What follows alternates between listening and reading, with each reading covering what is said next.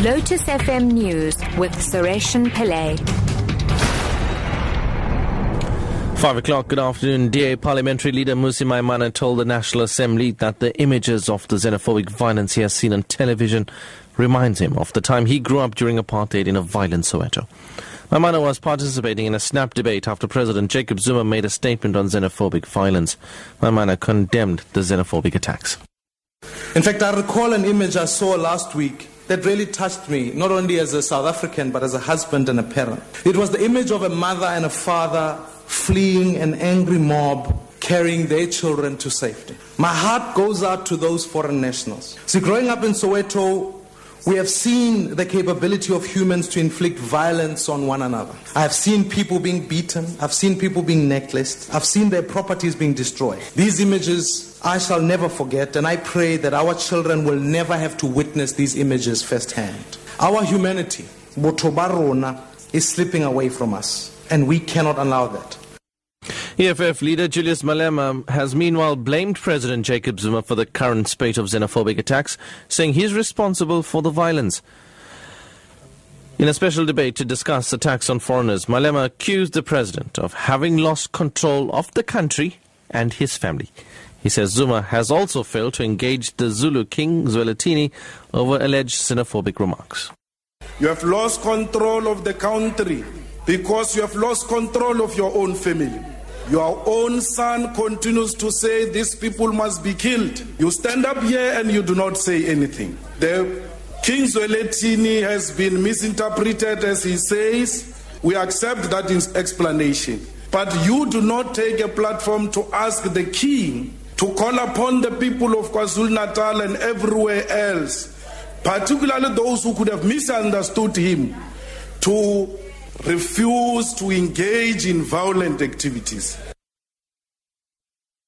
Government is to deploy the army to ports of entry to help manage the influx of illegal immigrants into the country.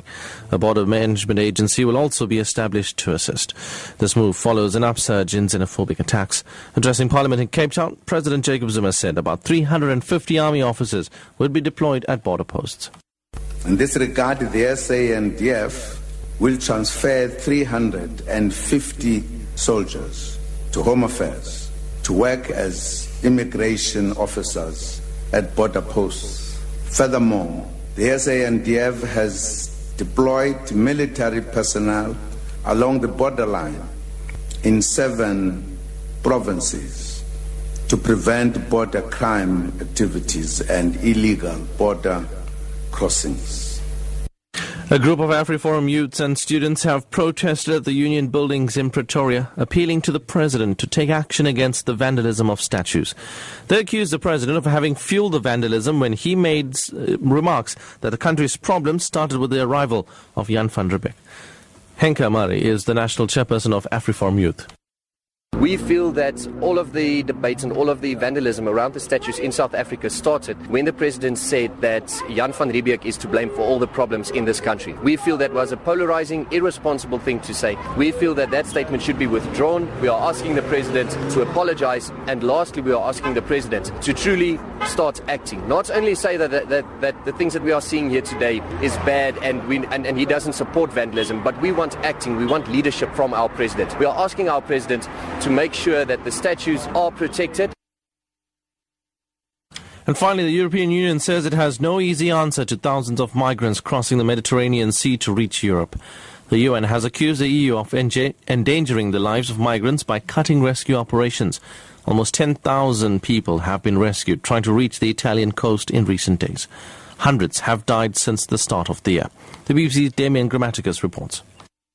In the past week alone, it's now known almost 8,000 migrants have been rescued from the waters of the Mediterranean by the Italian Navy. Hundreds may have drowned. The EU is spending 3 million euros a week on maritime patrol. The European Commission said it has neither the funds nor the political support from member states to expand search and rescue operation. A spokesperson said the Commission does not have a silver bullet or panacea to make the situation go away.